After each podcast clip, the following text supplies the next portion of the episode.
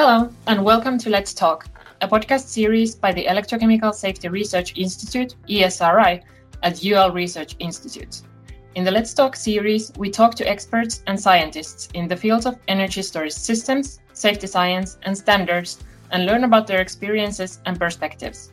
I'm your host, Taina, and our guest in this episode is Professor Anna Stefanopoulou. She is the William Clay Ford Professor of Technology at the Mechanical Engineering Department of University of Michigan.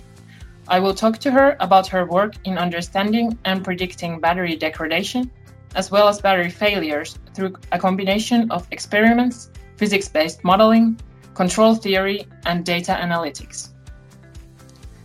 Anna joined University of Michigan in 2000 after working at the University of California at Santa Barbara. She has also worked in the automotive industry, where she developed algorithms and calibrations for highly efficient and advanced powertrains. Her innovation in powertrain control technology has won her multiple awards and has been documented in a book, in 21 US patents, and 400 publications on estimation and multivariable control of dynamic electrochemical and thermomechanical processes in engines, fuel cells, and batteries. To help inform policymakers, she has co authored two influential reports sponsored by the national academies on the cost effectiveness of fuel efficient technologies for light duty vehicles. Anna is also a fellow of the ASME, IEEE, and SAE.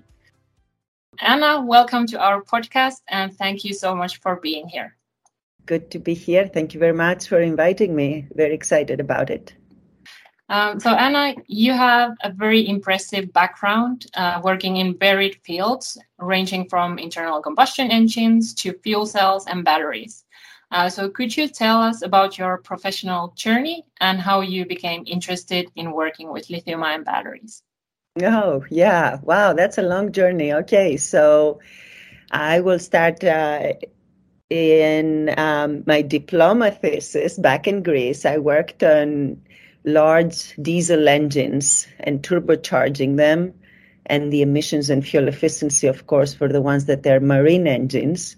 In my PhD thesis, I worked on automotive engines and vehicle engines, specifically variable valve timing. That was the best thing back then. Um, I won't tell you when. Uh, but uh, then later on, when I worked in industry, in the automotive industry, I actually worked on cylinder deactivation.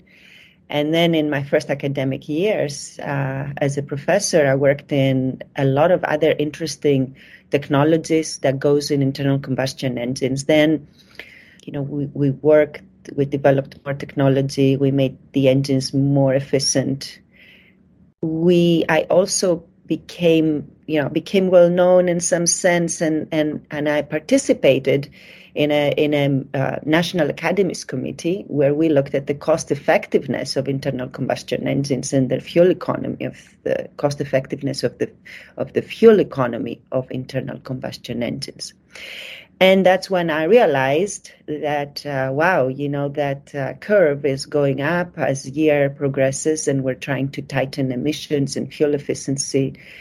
Uh, and at the same time, battery technology cost effectiveness was uh, indeed uh, improving uh, at a rate where I could start seeing some balancing and some serious competition.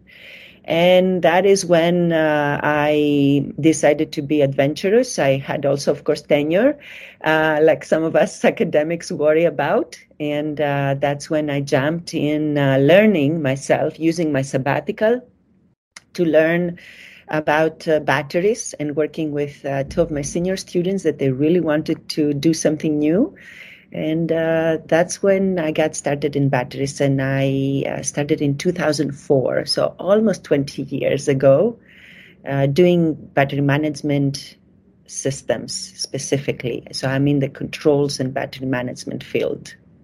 That's a very impressive journey. Thank you. Um, so, in your current research, um, you have studied the aging of lithium ion cells and batteries, and more specifically, the modeling and prediction of battery performance degradation. Um, could you describe what your group is doing in this area? and share your perspective on why it is important to understand and model cell and battery degradation.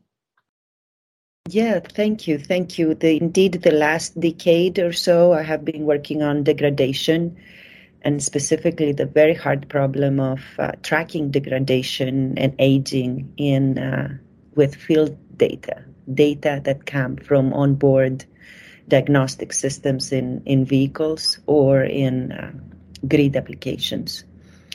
Um, occasionally also satellites. But anyway, um, so that is a hard problem on its own for many reasons, uh, including irregularity of use, uh, but also because we don't know very well how batteries age.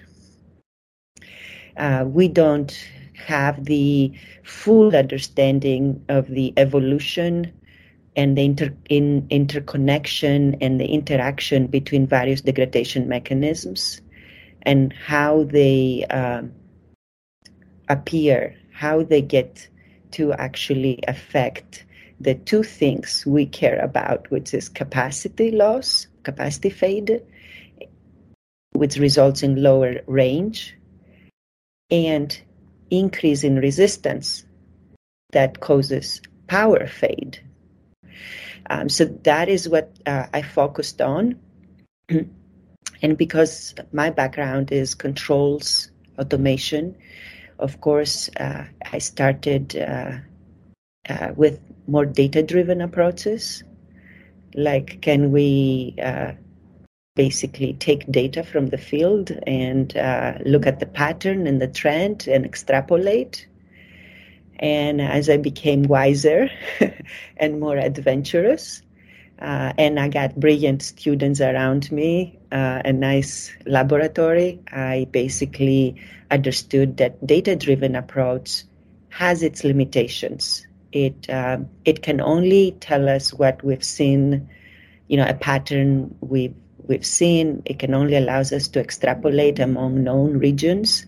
And so having a model, a physical model that can actually guide us through these extrapolations is very important.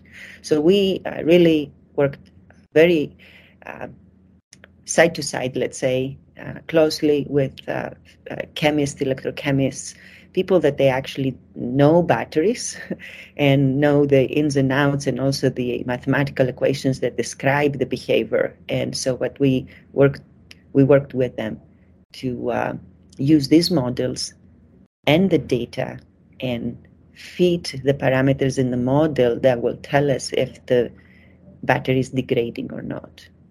The uniqueness in, in my group is um, that we're trying to estimate or detect degradation and understand degradation, not just the cell lumped capacity and cell resistance, like you know most of us do, uh, and frankly we hope to do. Even that is hard. But uh, in my lab, we try to actually understand the capacity of the anode and the cathode and ideally the resistance that occurs because of anode reactions and cathode reactions. We believe that is important to resolve as our batteries age because that's what is going to give us a lot more uh, information regarding degradation that could lead to failure and could lead to eventually safety issues. And, and that's why we are kind of drilling right now the last, let's say, two, three years into this hard problem on on really understanding is the aging happening and the capacity fade because there are some reactions in the anode uh, or there are some um, um, losses, uh, irreversible uh, phenomena in the cathode. The difference between these two can inform us not only about safety and faults, and the risks, but also can inform the battery management system that remember that's what I do. Uh, if the battery management system knows if the anode or the cathode is, is the one that is degrading faster, then we can adjust on the fly the battery management system to not stress the part that is actually already aging and is, is stressing. So slow down the stressors and slow down the degradation.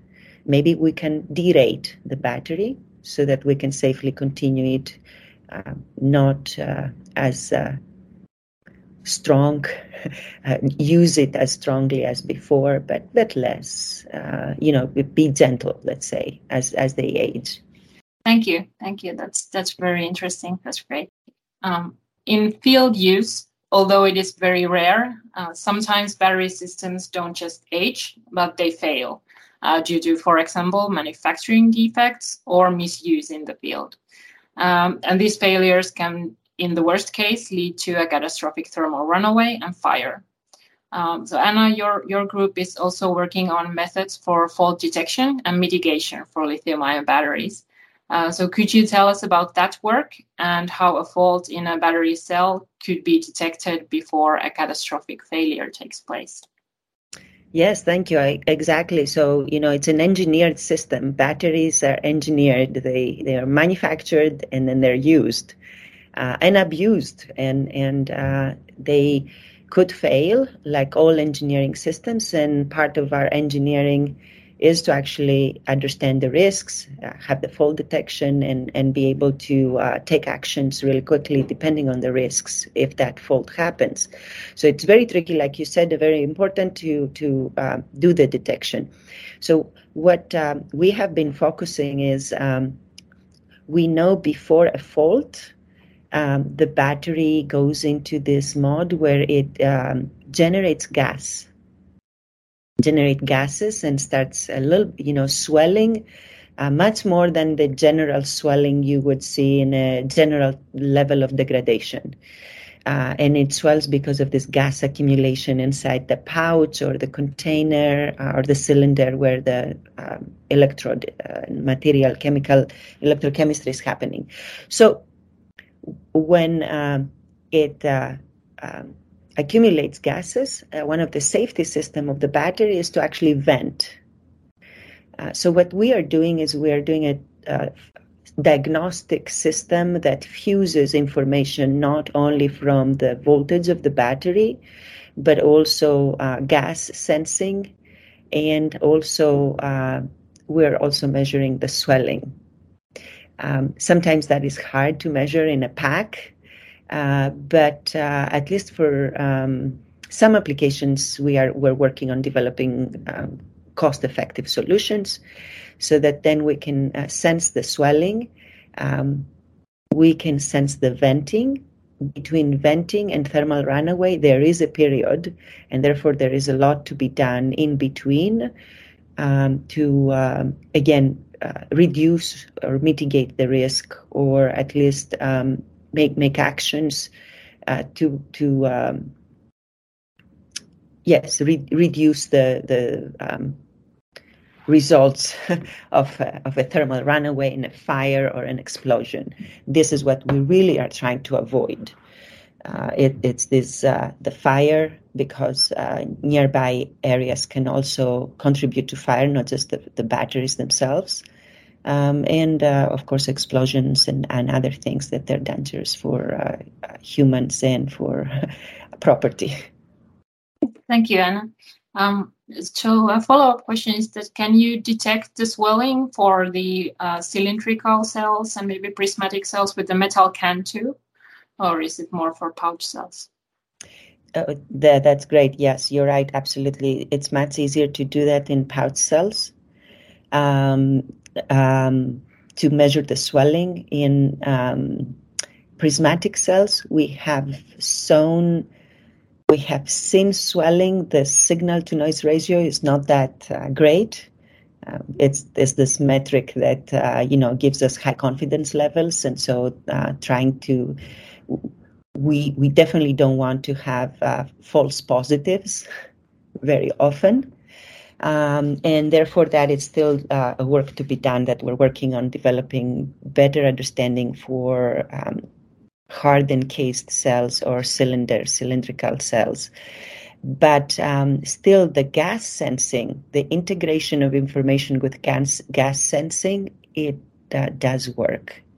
We have uh, written recent papers and, and, and presented some work on sensing CO2 with uh, NDIR sensors, um, which are relatively uh, inexpensive and and uh, long lasting, and uh, that that is promising because one can um, place a sensor in the right place in the pack or uh, in a, a room, and uh, that is going to be important as we are having big depots with batteries, uh, large recycling facilities, and also large manufacturing facilities. Manufacturing facilities have huge amount of battery storage, and we definitely want to keep these um, storage areas very, very safe and everything around them. Thank you, Anna. When a fault is detected, what can be done to prevent the worst outcomes? Sure, yes. I mean, obvious things is the, for sure um, not taking power out of it, increasing the thermal um, management uh, to the maximum, the cooling, uh, so that uh, we max out, let's say, the cooling when, of course, uh, automated sprinklers, uh, water is, is, really good to immediately activate and, and cool down uh, the system. Uh, of course, when we know that there has been venting, to also um, increase the flow rate and the uh, ventilation in the uh, system around that system. Um, classical techniques, um, when they uh, detect, uh, by classical meaning like non-battery fires, uh, when when we have uh, detection of such fires, we tend to actually seal the area to starve it from oxygen but uh, here it's not the right, perhaps, way because we need to ventilate, make sure that we don't have accumulation of these uh, gases that uh, later on can actually cause um, explosion. And then, um, you know, there is some time between venting and thermal runaway.